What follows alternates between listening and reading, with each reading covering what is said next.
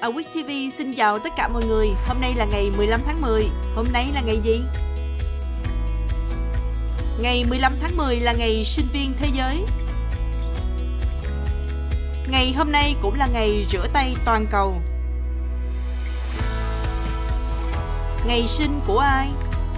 Ngày 15 tháng 10 năm 1968 là ngày sinh của Didier Deschamps, cựu cầu thủ bóng đá người Pháp. Ông hiện đang là huấn luyện viên trưởng của đội tuyển quốc gia Pháp.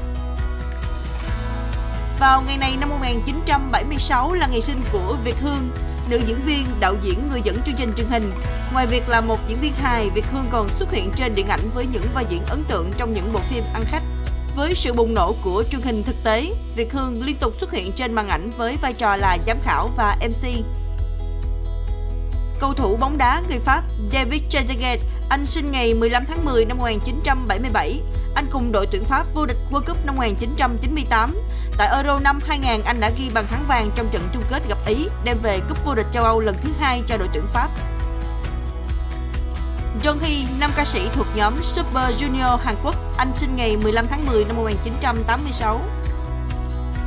Cũng vào ngày này năm 1988 là ngày sinh của Mesut Ozil, cầu thủ bóng đá người Đức. Tại World Cup năm 2010, anh được đề cử giải quả bóng vàng. Tại Euro năm 2012, anh liên tục hai lần được bầu là cầu thủ xuất sắc nhất trận đấu. Và năm 2014, anh cùng đội tuyển Đức giành chức vô địch thế giới.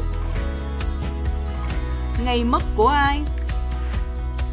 Ngày 15 tháng 10 năm 2018 là ngày mất của Paul Allen. Ông đồng sáng lập Microsoft với Bill Gates. Ông thường xuyên xuất hiện trong danh sách những người giàu nhất thế giới.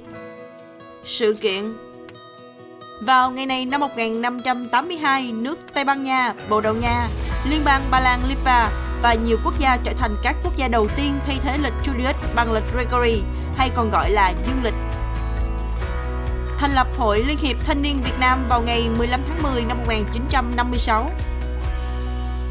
Cũng vào ngày này năm 1967, tượng đài Mẹ Tổ quốc kêu gọi được khánh thành tại Volgograd, Liên Xô. Đây là tượng cao nhất thế giới tại thời điểm đó. Ngày 15 tháng 10 năm 1990, nhà lãnh đạo Liên Xô Mikhail Gorbachev được trao giải Nobel Hòa bình vì những nỗ lực của ông nhằm làm dịu đi căng thẳng trong chiến tranh lạnh và mở cửa đất nước. Trung tâm Hội nghị Quốc gia Việt Nam được khánh thành tại Hà Nội vào ngày 15 tháng 10 năm 2006, sau gần 2 năm xây dựng. Xin chào tạm biệt mọi người, hẹn gặp lại mọi người vào chương trình kỳ sau.